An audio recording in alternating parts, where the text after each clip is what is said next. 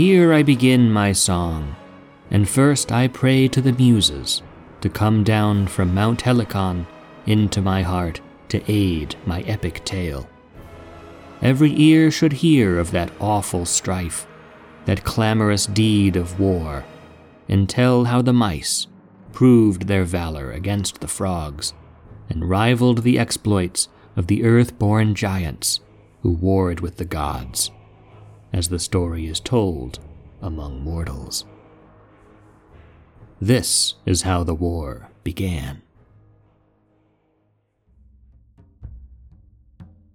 One day, a thirsty mouse, who had escaped the ferret, his deadly foe, set his soft nose to the dewy bank of a pond and reveled in the sweet tasting water. From the bank, a loud voiced frog caught sight of him, and thus he spoke to the mouse Who are you, O stranger? Whence come you to this shore, and what father begot you? Tell me this truly, and let me not find you lying. For if I deem you worthy to be my friend, I will take you to my house and give you many noble gifts, the like that men give to their guest friends.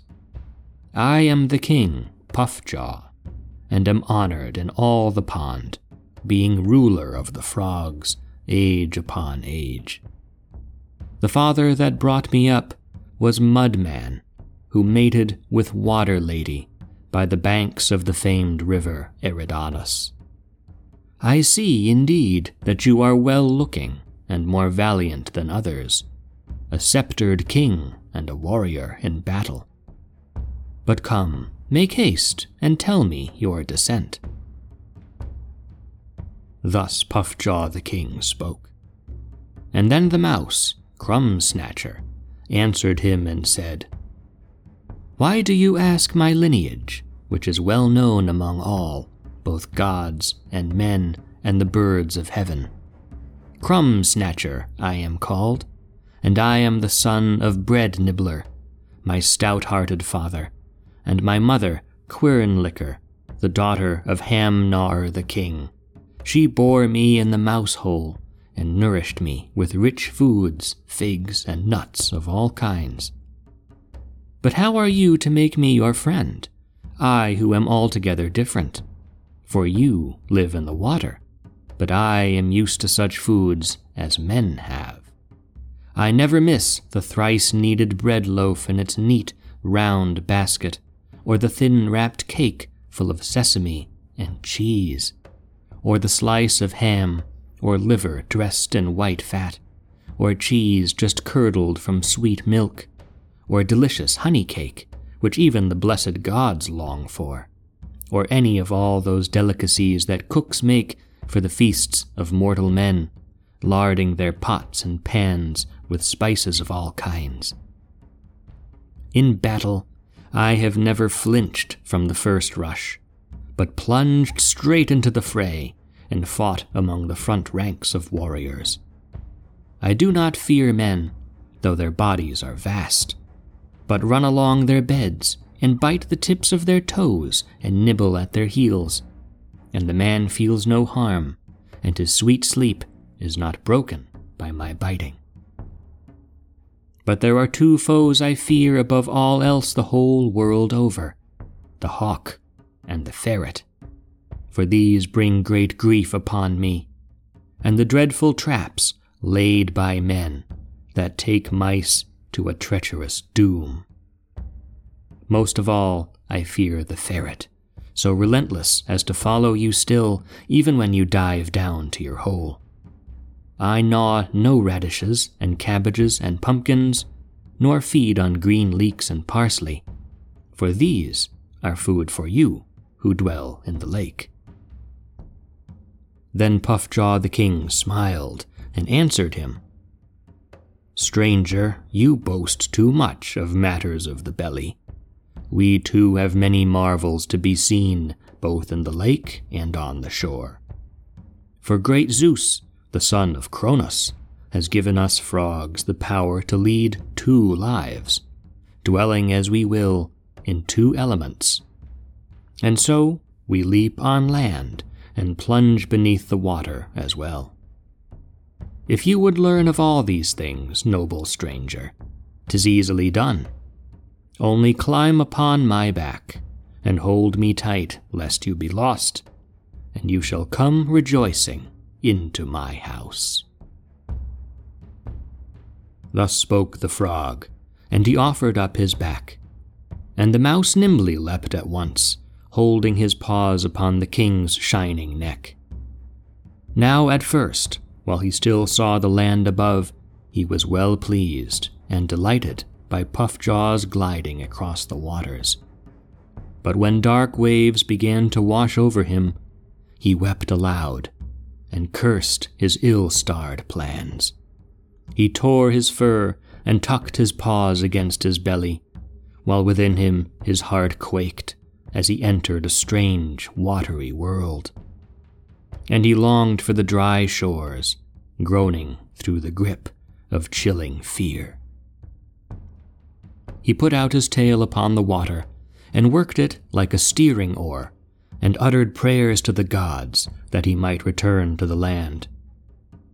But when the watery surge flowed around him, he cried loudly and said, Not like this did Zeus, the divine bull, bear on his back the beloved cargo when he brought Europa across the sea to Crete. Not as this frog carries me over the waters to his house, raising his speckled back over the deep. Then, of a sudden, a water snake appeared a horrid sight for mouse and frog alike, and held his neck upright above the water. And when he saw it, King Puffjaw dove at once, never thinking how helpless a friend he would leave to perish in the tides. But down to the bottom of the lake he went, and escaped the day of doom. But the mouse, deserted, plopped upon his back on the face of the waters, he wrung his paws and squeaked in the throes of death. Many times he sank beneath the water, and many times rose up again, kicking his little legs. But he could not escape his fate, for his wet fur weighed him down. Then, at the last moments, as he was perishing, he said these words Puffjaw, king, your treachery shall not go unpunished.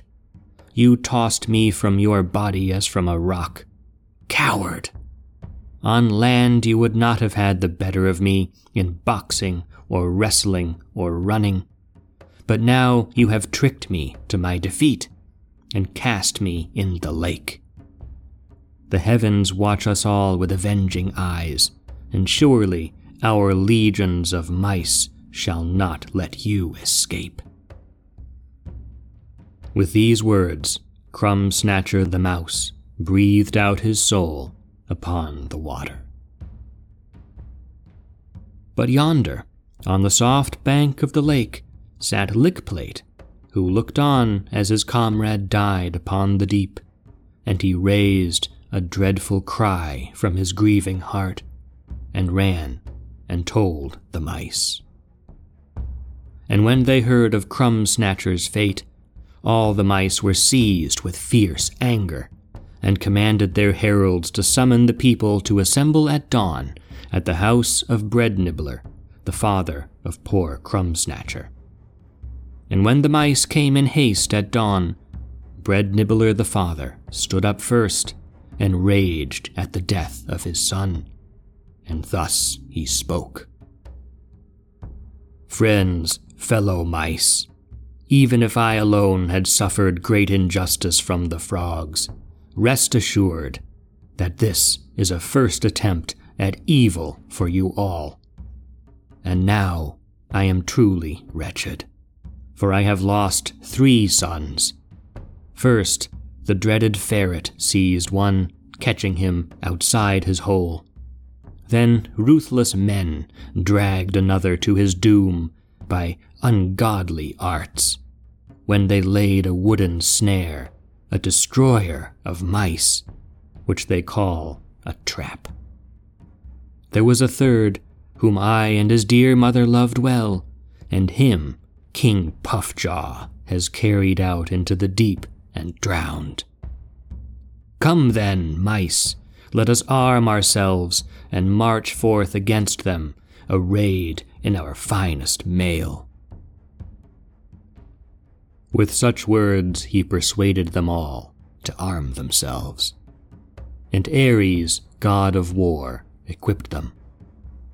First the mice fastened on their greaves, covered their shins with green bean pods they had gnawed in two. Their breastplates were the hide of a ferret, a fallen foe, skillfully stretched tight over reeds. For shields, each mouse had the boss of a lamp, and their spears were needles of bronze, the craft of Ares, and the helmets upon their brows were nutshells.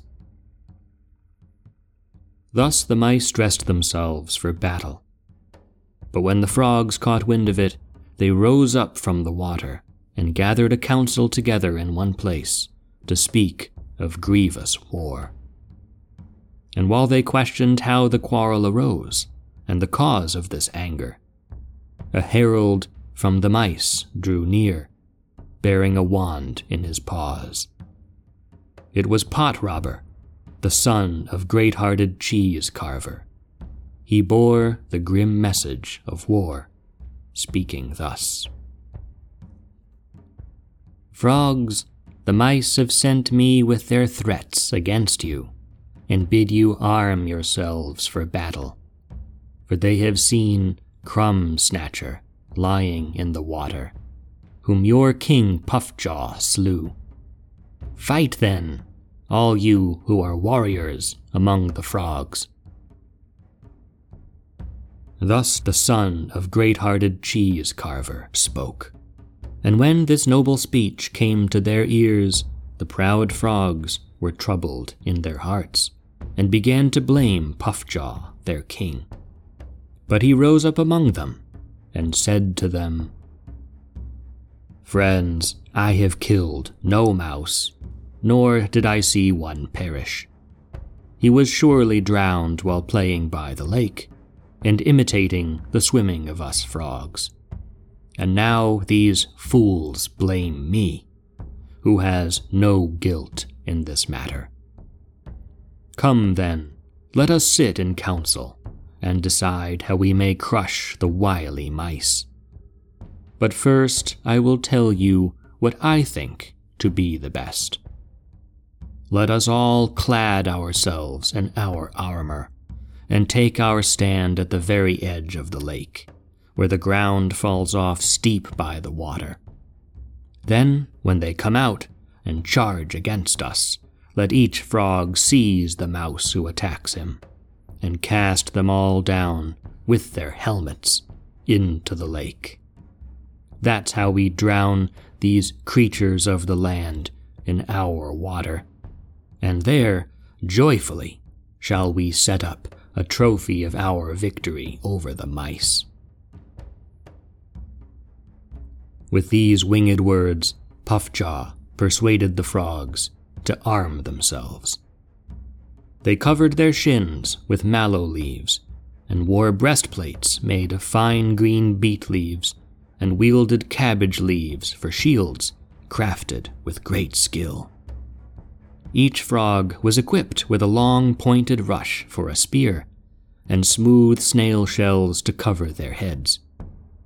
Then they hopped forth and stood in close ranks upon the high bank of the lake, waving their spears, and their hearts were filled with courage.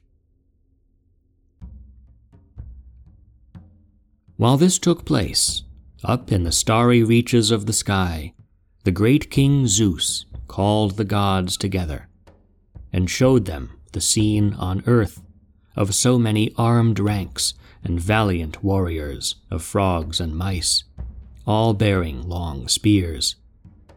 They looked as fearsome as the centaurs and the giants. Then Zeus asked his fellow gods, with a sly smile, Now, who of you immortals will help the frogs, and who will side with the mice? And turning to Athena, he said to her, My daughter, will you lend your mighty aid to the mice? For they play around your temple all the day long, delighting in the fat of sacrifice and all kinds of food. Zeus, the son of Cronos, said these words. But the goddess Athena answered him darkly. I would never go to help the mice in dire straits. They have always made trouble for me, ruining my garlands and my lamps to get the oil. And this, worst of all, they've eaten holes in my sacred robe, which I wove carefully, spinning a fine woof on a fine warp, and they made it full of holes. But even so, neither will I help the frogs. Once, when I was returning early from war, I was exhausted, and though I wanted nothing more than to sleep, their croaking wouldn't let me doze, even for a little while. And so I lay awake, sleepless, with a headache, until the cock crowed. No, gods, no. Let's not help these armies or one of us may get wounded with a sharp spear, for they fight fiercely, hand to hand, even if a god would come against them. Instead, let's have our fun up here, amusing ourselves as we watch the fight from our heavens. So said the goddess Athena, and the other gods agreed with her, and they all went off together. Then, down at the lake, the little gnats, swirling in the air, with great trumpets, sounded the dreaded note of war, and Zeus, the son of Cronos, thundered from the sky, a sign of grievous battle. The glittering ranks of frogs and the charging mice met one another with a mighty crash, and a terrible struggle ensued. First, the frog Loud Croaker wounded Lick Mouse in the belly, down he fell on his face and soiled his soft fur in the dust as his armor clattered around him. Next, Cave Dweller hurled his spear at the son of Mud Frog and drove the strong spear deep into his breast. Thus he fell, and Black Death seized him as his spirit left him. Then Beety struck Pot Robber to the heart and killed him, and Bread Nibbler hit Loud Croaker in the belly. Now, when Pond Larker saw Loud Croaker perishing, he struck quickly and wounded Cave Dweller in his soft neck with a rock, and darkness veiled his eyes. When he saw this, Swifty was overcome with grief and struck out with his sharp reed and felled his enemy there and then.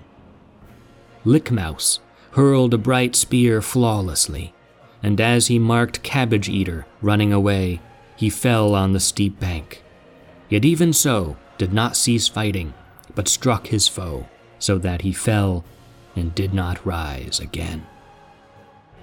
Reedy took to flight when he saw Ham Nibbler, and fled headlong, plunging into the lake and throwing away his shield. Then blameless Pot Robber killed Brewer, and Water Blessed killed mighty Ham Nibbler, striking him on the head with a pebble.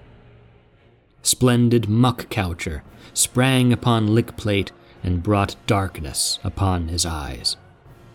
And the frog Leaky saw it and dragged Lickplate by the foot, though he was already dead, to drown in the lake.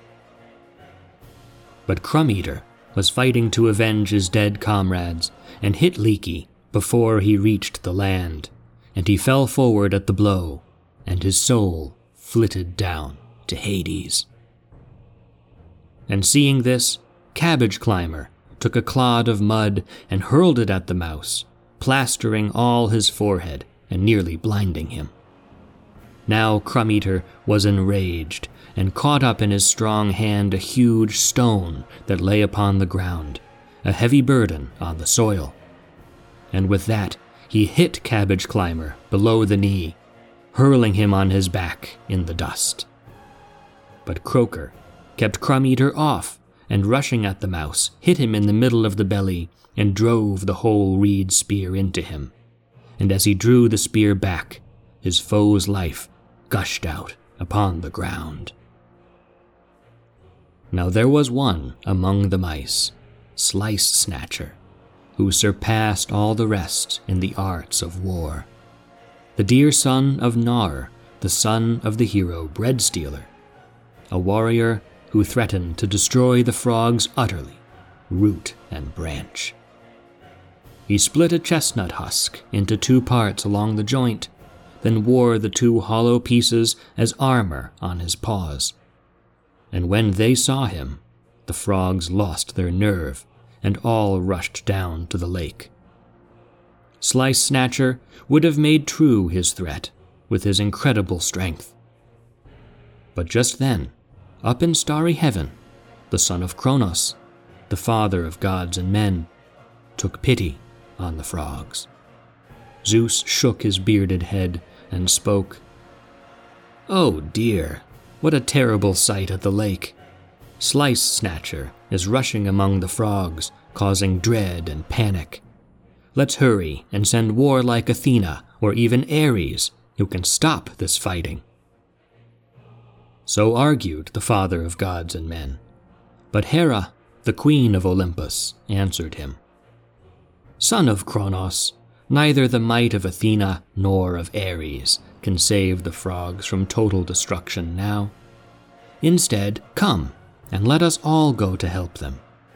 Or else you can let loose your weapon, the titan killing lightning that slew Capaneus and great Enceladus and the savage giants. Thus Hera spoke, and Zeus took up his lightning bolt and cast it with a mighty blast of thunder that made Olympus shake.